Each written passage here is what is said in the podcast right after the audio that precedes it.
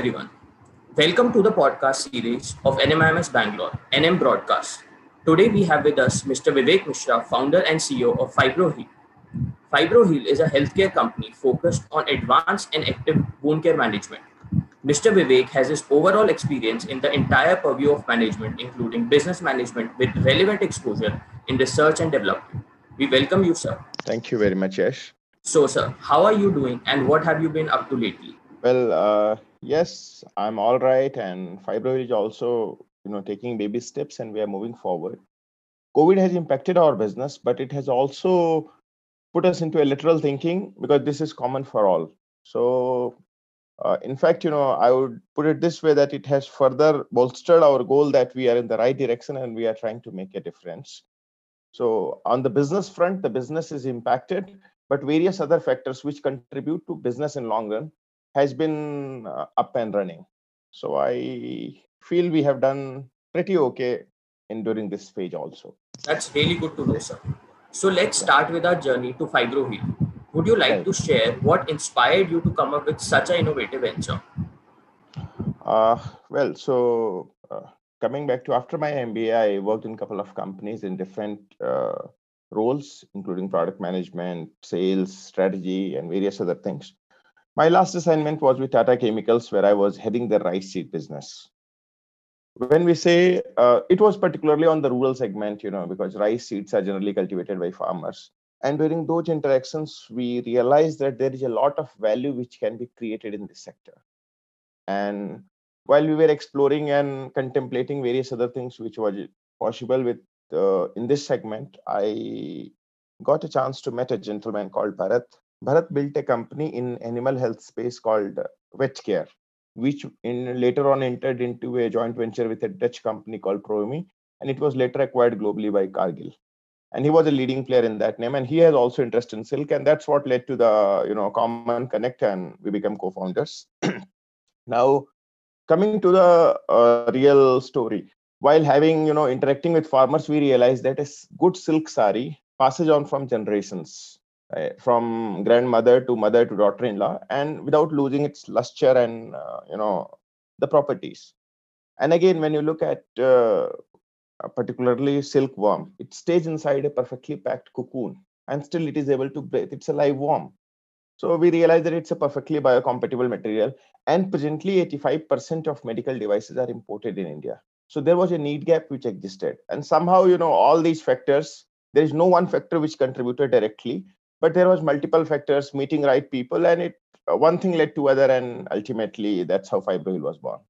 That's truly inspiring, and the concept behind your startup is very unique. So prior to this, you have a rich experience in diverse domains and industries. Right. Right. How important do you feel it, it is to explore various career options to find what suits you the best? Uh, well, I feel that it's important for you to explore yourself a little bit. And when you work in a company, you find out what are your strengths, what excites you. Because the bottom line is, startup is not a glamorous, a glamorous job or glamorous work. Trust me, it's the most frustrating thing which you will come across. And uh, I often give this example, and I will give it here also. Running a startup is like, you know, sitting on a tiger. Only you can understand that you are sitting on a tiger. If you get down from the tiger, you are killed. And other people think that you are, you know, riding a tiger. So that's how startup is actually.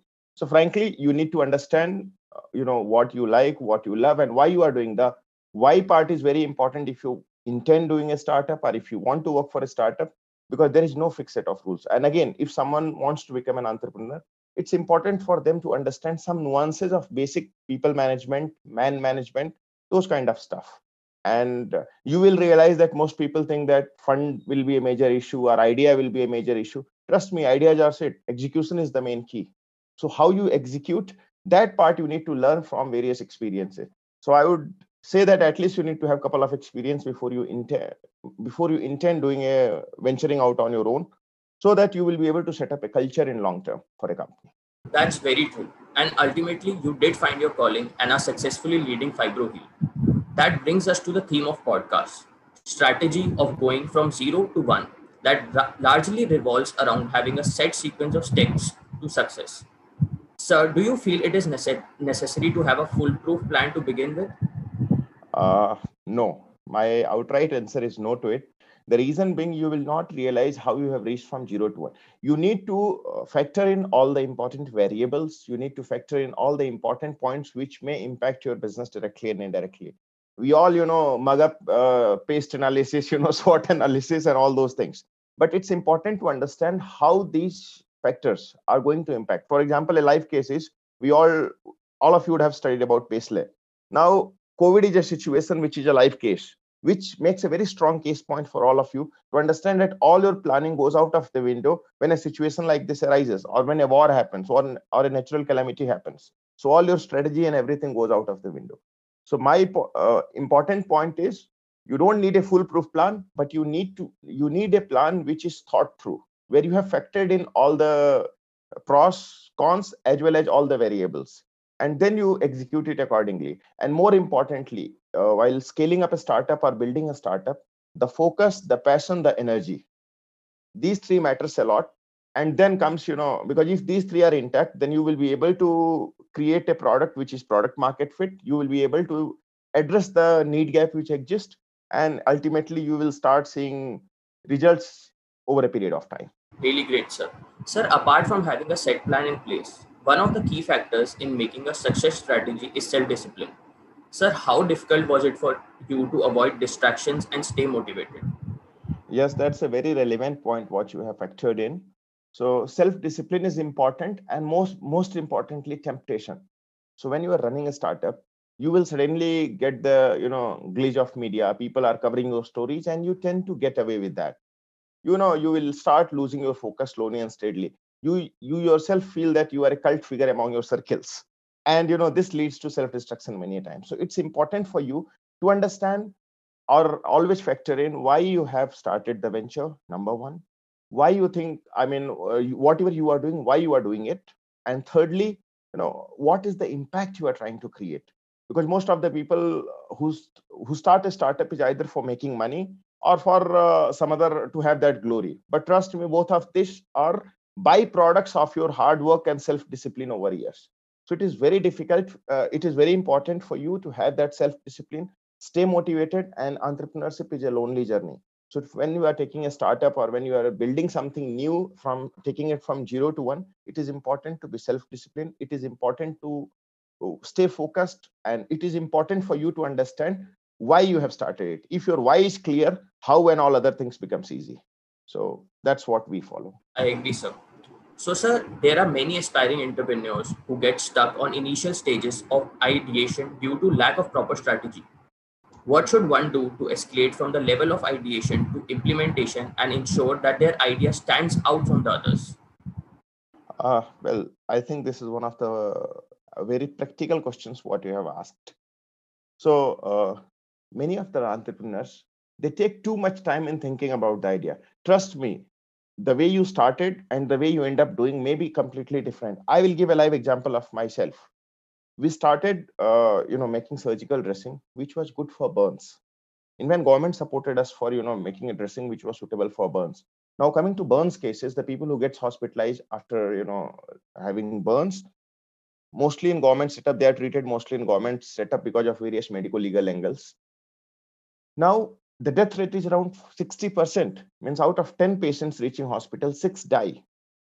Now that's a, you know, that's a number which, I mean, I'm saying it, but imagine you are in a hospital and you see this case. So we devised a product which was suitable for burns.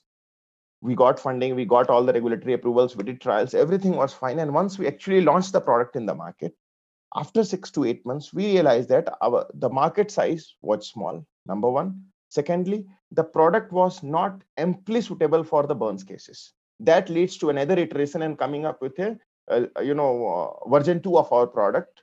And there we realized that there is a lot of, you know, what do we say, uh, the problems are being addressed. And ultimately with interaction with surgeons and particularly nursing staff and ward boys, because they are the one who makes sure their hands dirty.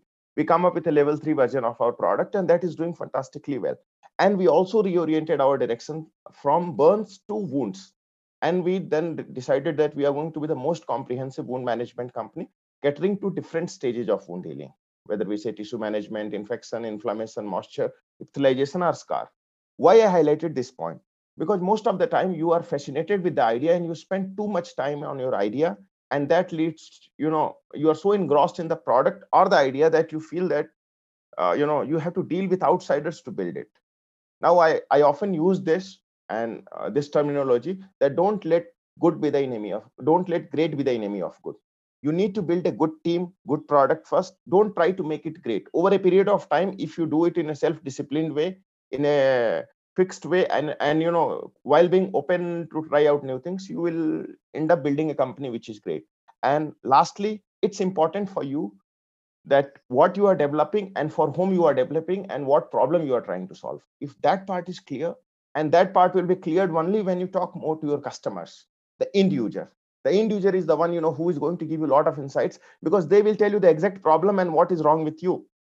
And that is what you need to address. And ultimately, it will, uh, you know, clear your path right from, you know, ideation and taking it to commercialization or implementation. I mean, that's an experience which I shared based on uh, my learnings. This will surely help the budding entrepreneurs listening to us and giving their strategy a right direction. So, sir, apart from having an innovative idea, should startups also focus on creating difference in the society with their offerings? Truly, I, because as young guys, you know, we shouldn't be, we should be trying to do something different. Until the time you are thirty, you have ample time to fail. In startup or in entrepreneurship, you need to fail fast. Whatever you do, you have to do it fast. So even if you fail fast, you know, iterate, come back again, hit the market again, try. So those, it's important for you to hit the market fast. Additionally, you need to have innovative idea if you want to have that, you know, sustainability and cutting edge advantage. Because tomorrow, again, if you get, if you are bringing a Me Too con- kind of concept, you will get into competition and then it will turn into a dirty red ocean. You keep cutting each other's throat, you know, based on pricing, based on strategy, and you won't be able to create value. So unless you have some innovative idea, some innovative thoughts, and uh, some innovative offering, which, but again, there is also a drawback or the flip side of innovative idea. It takes slight longer time to get accepted. Even, I, uh, for example, our silk is used in saris and textiles. But when we carry, you know, when we went to the market, people felt that there is no need of silk or a dressing from silk. Uh, we uh, kaam to chal raha hai types.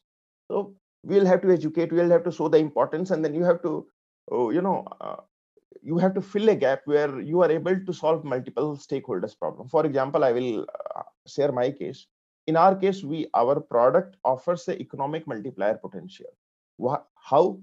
Silk is grown by farmers. So uh, there is an alternate source of income for farmers other than regular textiles, number one. Number two, since we are an Indian company and India is second largest producer of silk, and so we are able to bring it down the cost of, you know, the product. We are ma- going to make it affordable and accessible, because Karnataka is the largest producer of silk.